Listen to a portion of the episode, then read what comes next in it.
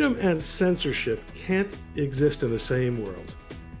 And that's true whether it's the government or private corporations who do the censoring. Hi, I'm Ron Coleman, and welcome to the Coleman Nation podcast. It's a show where I sit down with guests to discuss the future of free expression and thought in our interconnected world. Here we will focus on issues involving social media, cancel culture, and free expression that everybody who cares about ideas or freedom should be wrestling with.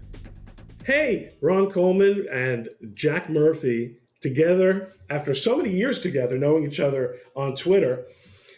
And uh, Jack has been kind enough with his massive social media empire to uh, to be one of my very first podcast guests, and I really appreciate that, Jack. And you know, as, as I was looking for uh, stuff for us to talk about, I mean, there's no there's no limit to what we could be talking about and what you like to talk about and what you're qualified to talk about.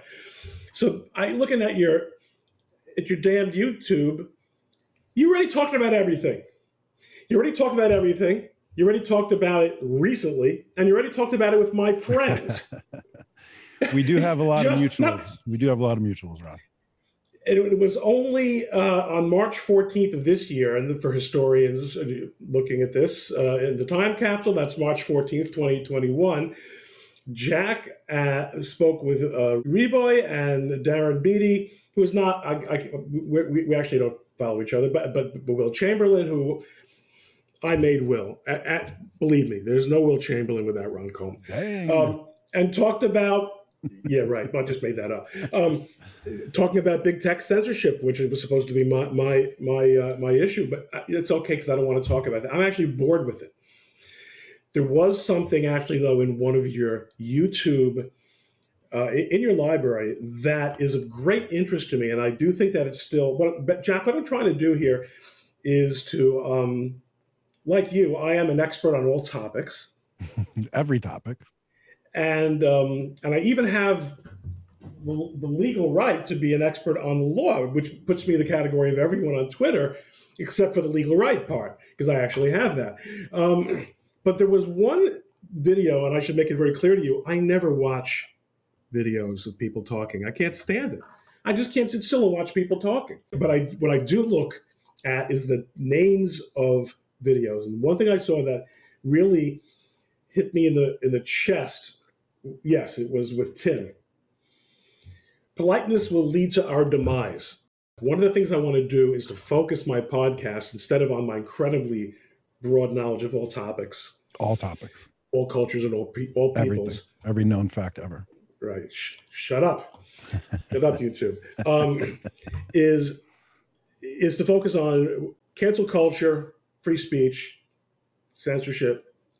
I think that is a good. I think it's a good idea to have a theme for the Coleman. By the way, you might not know this. The name of the of, of the podcast because you this is being recorded before I started promoting it because you're going to be one of the first in the can guys before we hit the pod waves. Coleman Nation.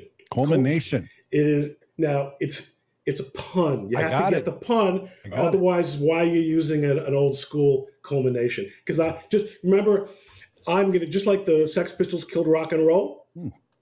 My intention is to kill podcasting. So this is the culmination of podcasting as we knew it.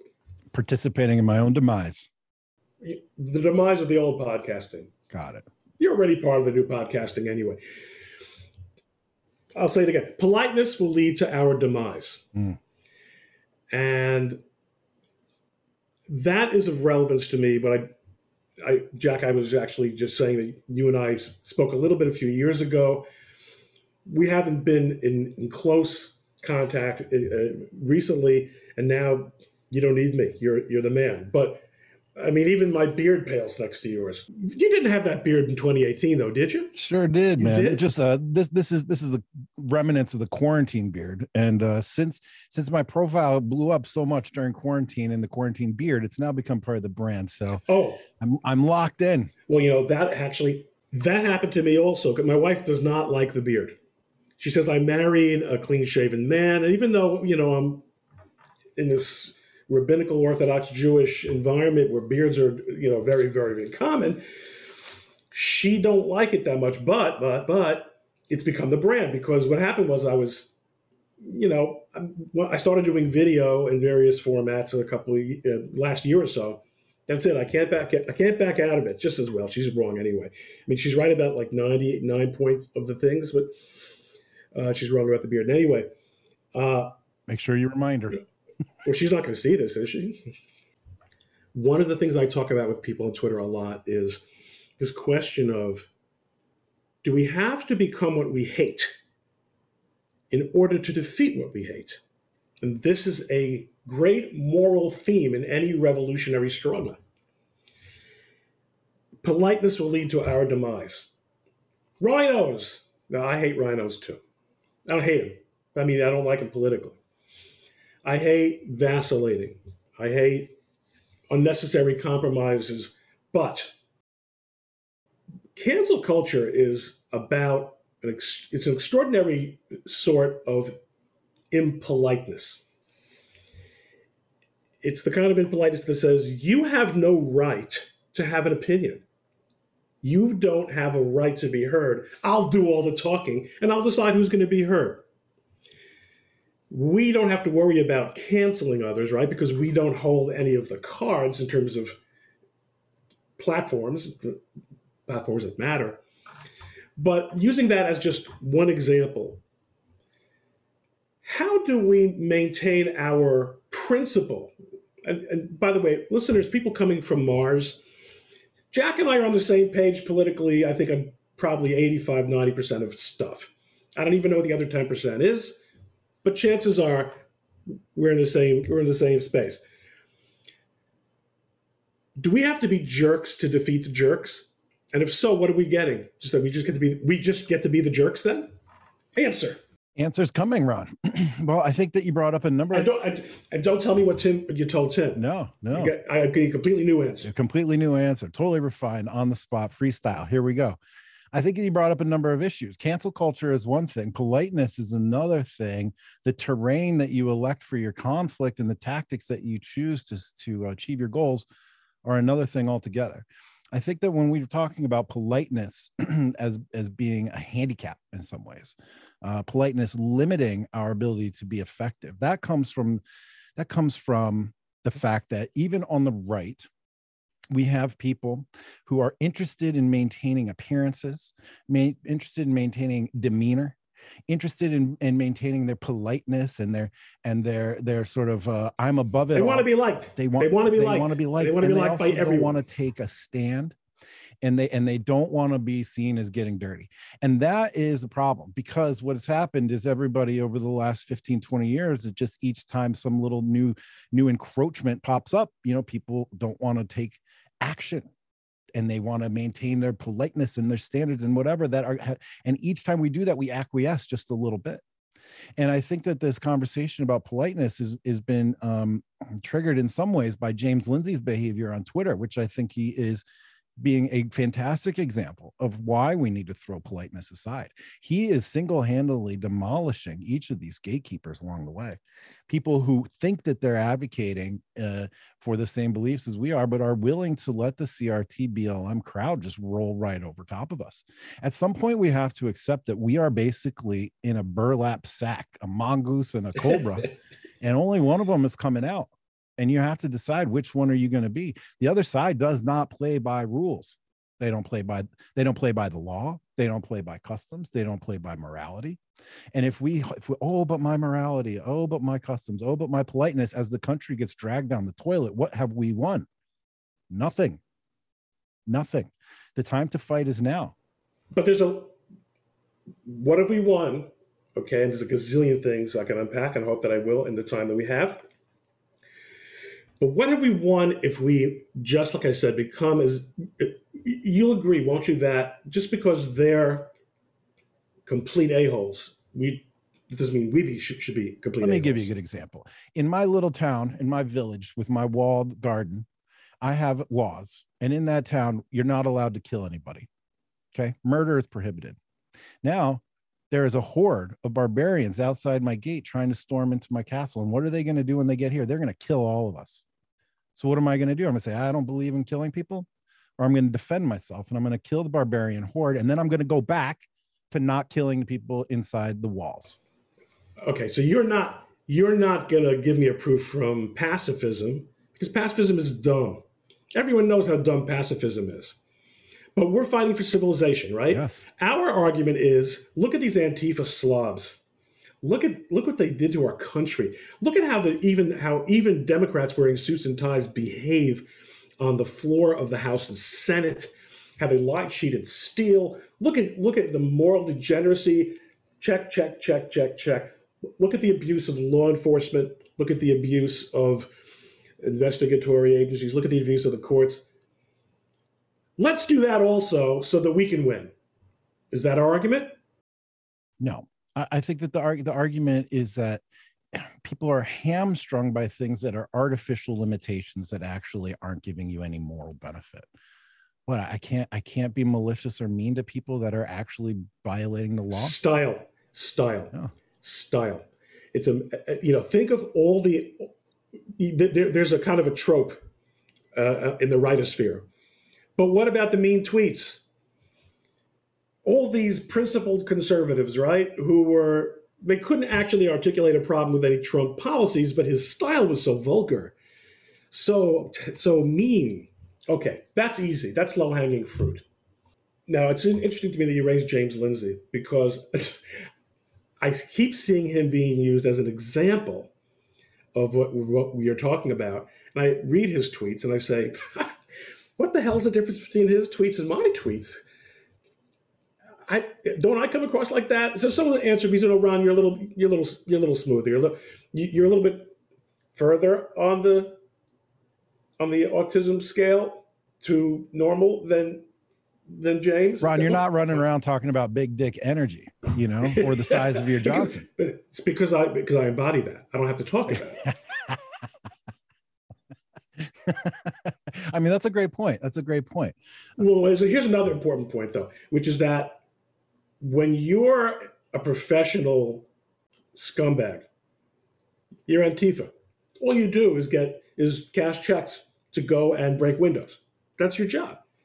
You've got a certain flexible, you know, a certain breadth of action that a guy who has a law practice who's admitted in a couple of states and who has to appear before judges. And in a in a world in which judges tend to be extremely politicized as well, I got to be respectable. I got to be respectable. You know, one thing that is very clear to me is that among lawyers on social media who have real practices, as opposed to people who went to law school and they're either they're lunatics, like someone like Seth Abrams, just a lunatic. You, I've been talking about him, but among people who are grown-ups and who have real practices and really represent clients once you get much past schlichter and coleman it gets really thin really fast in terms of people who are willing to stick their necks out there. And it might and it might be that sometimes and my partner Harmeet Dhillon is actually she's more she's more polite than we are but she can be she can absolutely bring it when it's necessary. But lawyers, by definition, tend to be risk averse. Now, you say you have you and I were talking before we went on about I joked with you that I got a real job. I can't do this all day long. You said I got a real job too. I don't know what real job is. Yeah, but it's all it's all aligned. My job is aligned with my content. So you know, I do I do the content. That's, that's right. Oh, and that's the point that, that I reached also, and, and that's why I see Harmeet. And why am I a partner with Harmeet? Because we are who we are, and I realized a while ago that all the people I was worried about offending, I wasn't on their speed dial anyway. Okay, they weren't going to call me. The people who are going to call me are the ones who want to hear me advocate, not be afraid, be bold. That leaves me with easily well over 100 million people in this country alone, right? I don't need the other 200 million. It, will be fine. Okay. I think we both understand that people need to be bolder. This is wartime, Ron. It's wartime. It is. War. It's wartime. So there's, there's there's certain there's special rules, special customs, and uh, the normal stuff. The way you treat your neighbor is not how you treat your enemies who are at the gate with torches and pitchforks and they want to burn your house down. And you, you know, it, it's so amazing. I, I, was I actually bumped on an old thread of mine today where I talked about how I've got, I've got a cousin who lives halfway between my house and my office. Always asking for a ride. no, he's done just fine for himself. He's a lawyer also. He's a, he's older than I am. He's my father's cousin actually, and um, he was very kind to me early in my career. Gave me some guidance and some opportunities. And he's a real lib. Like you know, of course, he's a, he's not he's a Jewish guy and he's he's not religious, and most non-religious Jews are very liberal. Not all. And we have very little interaction online anymore because of the social media stuff. And I was thinking, gosh, I'd like to stop by and say hi and catch up with him. And then I said, I don't know. I mean, there's a lot of there's a lot of hard feelings. Maybe he's mad at me. And it never occurs to me, maybe I should be mad at him. No, I wouldn't be. And that's the problem, is I wouldn't be. We on the right tend not to take these disagreements personally. But with important exceptions, including another cousin of mine who I've been texting with today about other business, who is really out there on the left. People want to, as you say, it's a war. They want to not only prevent us from enacting our policies, enunciating our policies, expressing our policies, they want us to not exist. Dead. They want you dead, Ron. If you died, they wouldn't shed a tear. That's really true. But most of us don't like conservatism doesn't exist anymore. Okay. The right side, the right side of politics, the anti woke folks, we have to become the party of change. We are also insurgents living inside of an occupied territory, right? A Marxist based ideology, this hardcore progressivism, the CRT stuff has taken over all of our institutions, captured everything universities, media, corporations, government, and they dominate every institution. We are insurgents fighting an info guerrilla war in an occupied state, and we have to become the party of change. So we're no longer reactionaries, we're revolutionaries. And we have to start acting like it. And in fact, they've actually written a book called Rules for Radicals that outlines how you take down the establishment. And I wish that we would do more of the things like isolate targets, make it personal, freeze them, that's something we should be doing. We should be calling out every single mid level HR manager that's implemented BSCRT training at Coca Cola and talking about where she lives and who her friends are and isolating these people to make it painful for them. Now, here's the problem. Here's the problem wimps. They're all wimps. Party discipline. Is among professional Democrats, and that includes every member of any union, especially public service unions, any elected official, pretty much a lot of judges, I don't say all judges, not at all, but all, far too many, there's a Bolshevik level of discipline. No enemies on the left. Denounce nothing from the left. Conservatives don't have it and can never have it. How can you, a third party, this, it's a two party country. Okay, Donald Trump came out and said that, and he's right as a political matter. You'll be in the wilderness forever. Heck, look what happened to the Tea Party because they couldn't control the mechanism of the deep state and the IRS. They were put out of business. If they wanted to become a political party, they couldn't. So how? So when we don't have that party discipline, the answer can't be have it because we can't. How do we substitute for it? That's what we need. What's our substitute? we have to smash all those wimps. We have to kick them out. We have to uh, push them to the side. We have to isolate them and humiliate them, and and we have to make them irrelevant. So does that mean we're prepared to go four years perhaps with 80, 90 members of the House and 25 members of the Senate until we right the ship? And is there going to be anything left? Donald Trump already wrote the playbook. the next candidate if I, honestly hope it's not Trump, but the next candidate You're right, to take to take over has to be a networked individual, meaning they have to bring their own social media power, their own media distribution, all of their own platforms and connections. And they have to be able to take over the party apparatus. That's what happened with Trump. We have to do it again. And as we do it again the next time, maybe we work some more of this trash out of the system.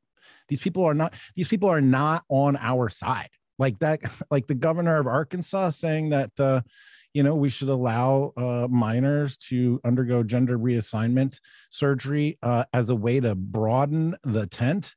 Get the hell out of here with that. Mind boggling. I thought you were going to say something that you didn't say. You said network individuals. And the problem with Donald Trump not wasn't the mean tweets, wasn't the hair. The problem was when he got to Washington, he had no idea how it worked. That network he didn't have. And he said quite rationally, I'm going to trust the party. No, he's not an institution builder. He failed at that miserably it, it, was irrational. If he would have accurately assessed the circumstances and understood that he con- completed a hostile takeover of the GOP, killed all 16 of those guys on stage in 2015 or 2016. Hostile takeover. Why would he think that these people he just conquered and stole the power from and humiliated were going to help him? He he failed to understand that the GOP and the Democrats are the same party, the corporate uniparty fused with neoliberals. So I just got control through my Venezuelan contacts of the of the voting machine apparatus. Oh, sick! Yeah, run by Dominion. Nice. Because you might not know this, but it's it's corrupt and it's run out of Venezuela. And I got all this great information. And by using child pornography information uh, about uh, about the Supreme Court justices, I got them to order a new special election. And I just elected you president, not me. Okay? You're still young. Jack, how do you staff your administration and how do you how do you burn out the, the deep state? You got no friends in DC. Everyone there hates you and they're gunning for you on CIA's already got a three levels of possible plans to play out. What are you doing? What are you going to do, Jack? Your move. Yeah, I mean, he has to do it. That president, Donald Trump, he was the wrong guy for an institutional takeover. Okay. Because he is a run and gun entrepreneur with a lean staff that outsourced and contracted everything. That's what real estate developers do. He's a promoter, not even really a developer. So he's just lending his name to things, hiring the right people, putting him in the right spot and letting them do things. No, this needs this needs someone who's definitely not me, by the way. I reject your nomination and I refuse to serve uh, that's not me. Somebody has to understand how to take over a town. I live in Washington, D.C. In 2008, when Barack Obama won, I remember that this town was filled with steakhouses and cowboy hats for the last eight years. And as soon as Obama staffed up all the NGOs, staffed up all of the presidential appointments, took over everything, they haven't left. It changed the tenor of the town completely. Nothing like that happened with Trump. The only evidence of a Trump administration was found at the Trump Hotel at the bar, at Harry's sometimes after we got kicked out of there, and occasionally a few other places around maybe Southwest Waterfront. But he had no idea. You have to start with yourself, with your media advisors, and you have to put loyal. I mean, look, people were upset with Trump for wanting loyalty tests. No, that's what he needed. You just made a couple of really important points, and it's not the ones you think you made because they're so they're so because they're so obvious to you because you're a sophisticated businessman.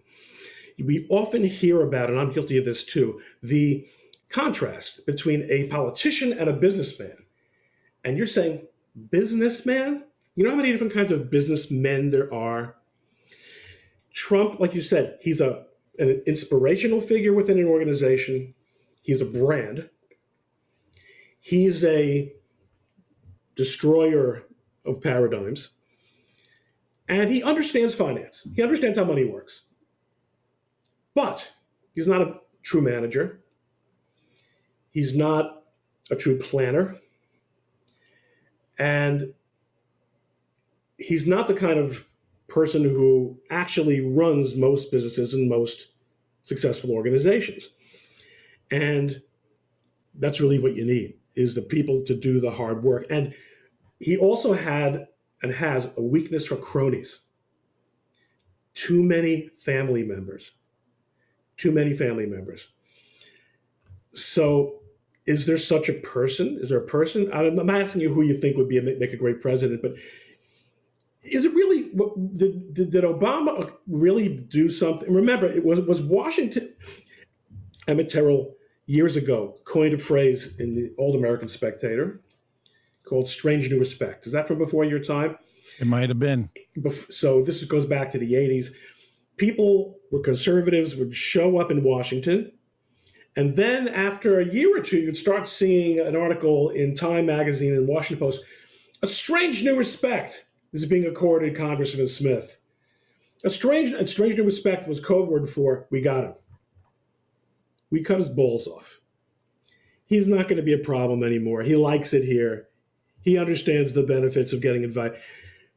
To the extent that the Bush regime was even really anything more than cowboy hats and style and a couple of couple of tweaks on the liberal versus conservative we were we were fighting and dying for George W. Bush at the time. Let's not let's not pretend that we were talking the talk of the Uniparty at the time. But isn't it really the case that when the Obama people came in, they asserted what was rightfully theirs attitudinally and also in terms of the culture of Washington, which had already spread out into the suburbs, into Northern Virginia? Could conservatives do that? Yes, of course, because they they understand and it's built into their philosophy that action action is the most important thing. Change is the most important thing. Aggressive staffing and reorganization and restructuring of institutions. That's baked into the cake of critical race theory. Right? It is a philosophy that that demands action. And so we conservatism demands hands off, which why which is why it's dead dead, dead, dead, dead, dead. I think that the person that would be best in uh, the executive position federally would be a state level executive, somebody who understands how to build and how to administer and how to run uh, a jurisdiction of reasonable size.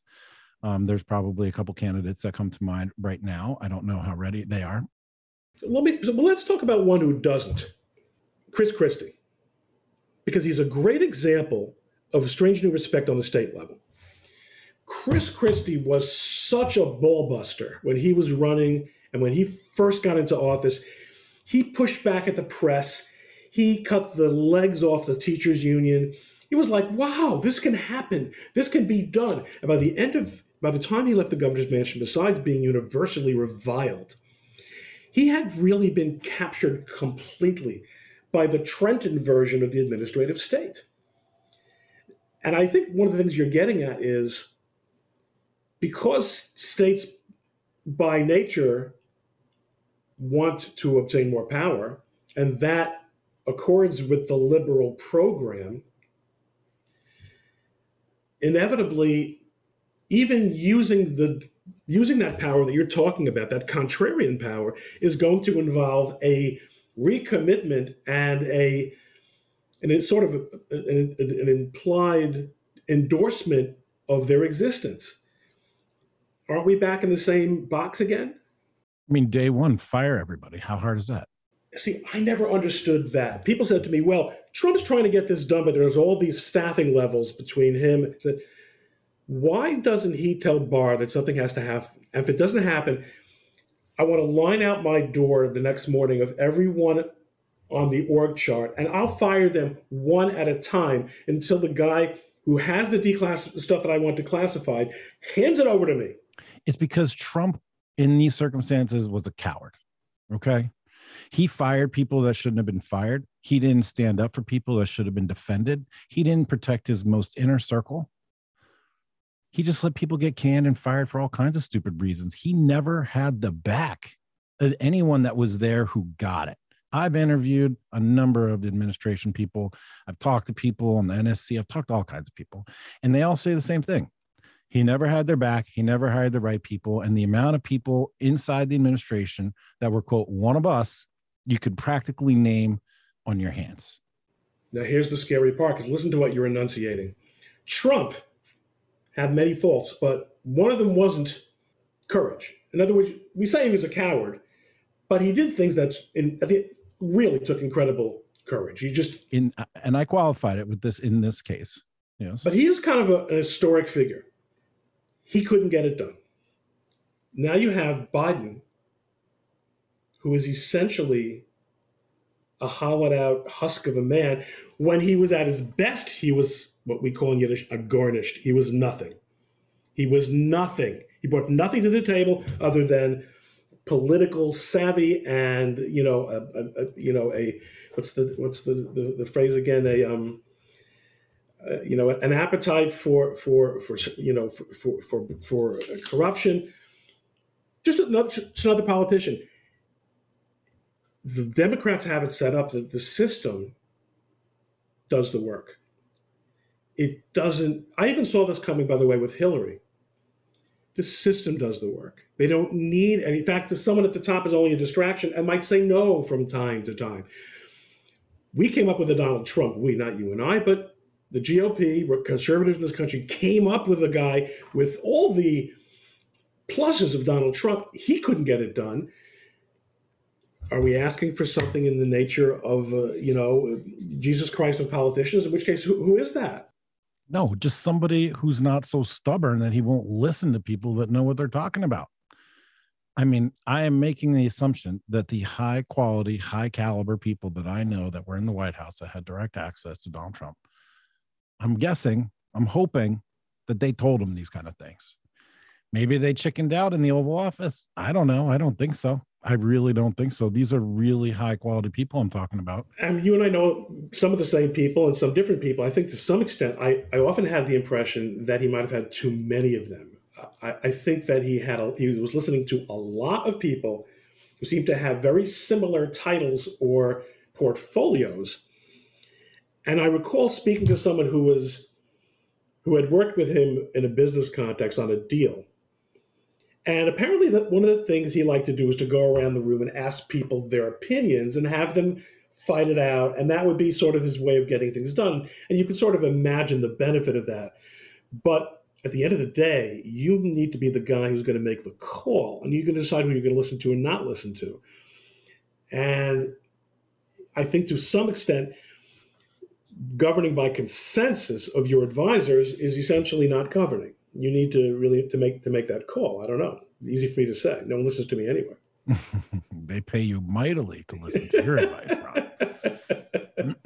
I'm certain about that. So, Jack, what are we gonna what are we gonna do? Well, right now we got to throw sand in the gears and make it as hard as possible for the left to continue to corrupt our lives and to destroy Correct. the country. That's number one. We have to consider ourselves insurgents in an occupied land and do everything that we can to slow it down, disrupt it, and uh, make their progress as slow as possible. Do you agree with me that people, I tweeted about this uh, uh, in, in December. Your show, Ron, yes. That's not the kind of show I want. No, see, I'm a stupid conservative. I want to be liked. Um, do you not agree? Man, I should have put it the other way to see how. I object to the form of the question. I'll allow it. yeah, it is my show. Nobody know. Um, rank and file people, normal people, not not superstars like Jack and Ron, are more that the Democrats, although part of the game, and this is something actually that James Lindsay has been pointing out very effectively, part of the game they're playing now is to actually, it, it no longer pays to call out hypocrisy. They're no longer amenable to charges of hypocrisy. It's look what we're doing and what we can get away with. Live it or live with it. That's the new world. Fine. They are doing that at the risk of disaffecting more otherwise law abiding, trustworthy, good citizens than ever before. Yes, I agree 100%. So, two things. One, we need to throw sand in the gears, slow it down. Well, three things slow them down. Two, we need to help them accelerate their stupidity. I think that one of the best things that we have going for us is this incredible spread of the CRT training stuff going through the elementary schools. What a faster way to red pill a middle American family who's been rationally ignorant about politics for some time, because it really makes made no sense to be you know totally informed in politics. One your vote's never going to really have the deciding factor. And two the influence of this president or that president maybe your taxes are different maybe some minor differences. Nowadays if you're not aware of what's going on man they're going to reach right into your child's brain turn it to mush and turn them against you okay? And and and basically destroy them as an individual who believes that they are responsible for their own actions. And so actually the spread of crt through the elementary schools is going to be a really red pill awakening moment for parents when they find out that their five year old daughter has to sit with her whiteness and be uncomfortable and accept her participation in white dominance culture. So we have actually i want that to actually accelerate. And then three we have to build intentional communities of choice Okay. We have to associate with people that share our values and strictly associate with those people, recreate with those people, do business with those people, marry your sons and daughters with those people, and build separate infrastructure, economic systems, communication systems, which is possible. I've done it. I'm doing it right now. We've been doing it for a couple thousand years. So exactly, Ron. Exactly. The dissident groups have survived in worse conditions for all of history. There is a rule. There's a there's a, a playbook, right? Yes, I like everything you're saying. I think I'm going to go in out of order. Point three: the Jews, the Jews, or Jew, the Jews, not Jews, and not the Jew. Whenever you see a guy say the Jew, that's the guy to block immediately. Uh, the Jew strikes you while calling out whatever it is. Um, uh, we demonstrated that you that you can do that. We have an entire parallel subculture. We pay our taxes. We don't pay if we don't have to pay them. I mean, you know, just like any rational person, this is all doable. We we you know, yes. A that were that's C. A sand in the gears. That's what Ron Coleman does for a living is throw sand in the gears. I file lawsuits. I lose most of them when they're political because we're fighting to City Hall and the judges came out of City Hall frequently, but we keep fighting because that's what we have to do. I'm worried about number two or B. Don't you love when people do it? Switch from it. If I do it, Hey, I'm on Roman numeral I, I here, and I still don't know what we're talking about. Number two, accelerate the stupid the CRT. I don't know if our if if our middle America has the cojones that you and I would like to think they do to, to put a break on all this. It's not so much that I'm putting it on the family of three of working class folks to put the brake on it. What I want them to do is to be offended, appalled, and outraged and to understand where it came from. And so that the next time they go to the polls, they're ready to vote the right way and they're ready to tell their friends and they're ready over coffee with their neighbors to be like, can you believe this shit? What's going on with this? I can't believe this. This, so you know what? I'm not, I'm not sure which is the bigger challenge because on the one hand, I don't know if they're prepared to do that because do you know what? I think two and three are, are dependent on each other unless they know that there's a network for them of like minded people. Because it used to be you went to the school board meeting. What could be a better example of an American experience in democracy? All parents who have nothing but their children's welfare at stake, talking about what's the most wholesome and best thing we can do for the education of our children. And then we find out when the when the school board members are uh, think they're off mic, the horrible things they're saying and, and, and the and the disgusting things that they want to push this. So well, add to I that, think, add to that what happened in Loudoun County, Virginia, where the teachers and administration put together a hit list of parents who opposed their CRT work and committed to going after and destroying these people. So it's not just that they're even secretly behind closed doors bad mouthing us. They're proactive trying to come after people. And I, I honestly, I believe if, if we have more of that, we publicize more of that, it's, it's, I mean, it's going to happen. So what we have to do is publicize it and get the word out and spread the message and communicate and continue to produce content and continue to get these ideas out into the world. Man, you would not believe the reach of some of the people's shows, my show, people's shows I've been on. I've been on Tim Pool's show so much and his reach is so far that I just walking down the street in random cities across the country, people are screaming my name out from across the street. It's crazy to me.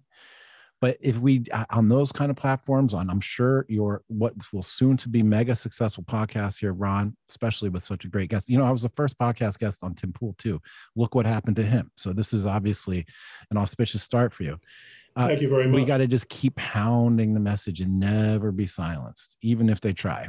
There's you know what there's no there's no compromise. There really can't be compromise. You know, I, I can't pop somebody in the nose because that uh, that stops me from being able to practice. Uh, you know, in my profession, but in every other respect sense, we we really listen. I can't recommend it as a lawyer that people violate the law. So I so so because as a lawyer I would never represent that they violate the law, then I won't recommend that. But an unjust law is something that um, you should be talking to people about, and you should be considering challenging it. And here's the thing, though. Here's the thing, Jack, and I'm gonna I'm gonna ease us into the uh, the, the coda here because I promised our producer that we were gonna. This is about the time amount of time we would spend, and you're a busy man. I got all the time in the world for you, Ron Coleman. Oh, thank you. I appreciate seven hundred fifty dollars now. Um, the check is in the mail. I assure you. People need to know that, that they can do it. That they're not going to that, that they're not going to be savaged for it. That they have to have the courage to stand up. That they have friends who are willing to stand up for them. And this is really important to have friends, and you have your liminal uh, uh, liminal order. your liminal order club, which is extremely exclusive and uh, 30 days a month and 30 people a month. And, but I've been talking to a lot of people about lots of network building of that nature. It has to happen. And we have to be prepared, of course, for deplatforming ourselves. People need to know where else to find us. That's part of the reason I started moving into video was not that YouTube is a safe haven from anything in particular, but at least it's step two. And plus, it does get your face more recognized. Um, and in fact, in my community, I think I, that I have achieved that so that I'm an easy, easy target, very easy for the bad guys to pick up. But Jack, Ron, what you're talking about are demonstrated acts of courage.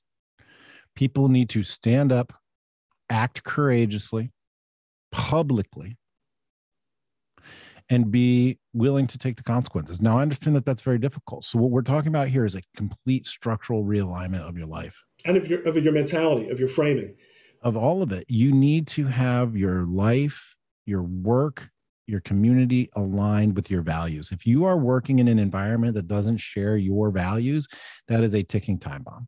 And people have to understand when often I get tweets directed at me Ron Coleman, this is a problem for a lawyer. Shouldn't you help with this? I'm the lawyer. Find me the client.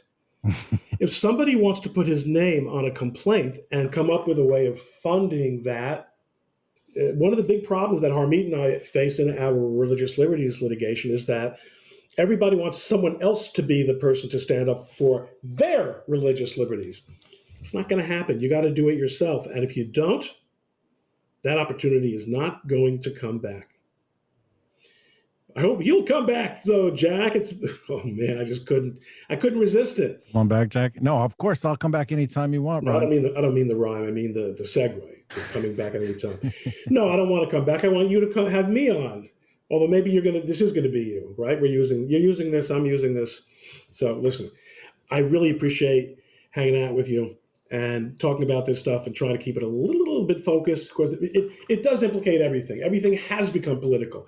And in that sense, we all are Marxists now. It is all political. We've got to fight back. And Jack, it's been awesome. Thank You've you. thought this stuff through very thoroughly. I'm in I'm in awe of you uh, and of your extremely long beard. And um, thank you very much, Ron. It's a pleasure thanks. to be on the show. I appreciate you and Harmeet's work. Same here. Big fan. And uh, I, I'm ready to be a plaintiff in any case you want me to be, Ron. oh, now that's that that's music to my ears. We'll talk soon. Thanks, Jack. All right, buddy. Thank you. Hey, thank you for listening to the Coleman Nation podcast. Don't forget to subscribe on Apple Podcasts or your favorite podcast app. If you like the show, please rate it five stars and leave a review. For more information, please visit the show's website at coleman-nation.com that's coleman-nation.com, or you can visit my blog at likelihoodofconfusion.com. Join us next time on the Coleman Nation podcast and have a great day.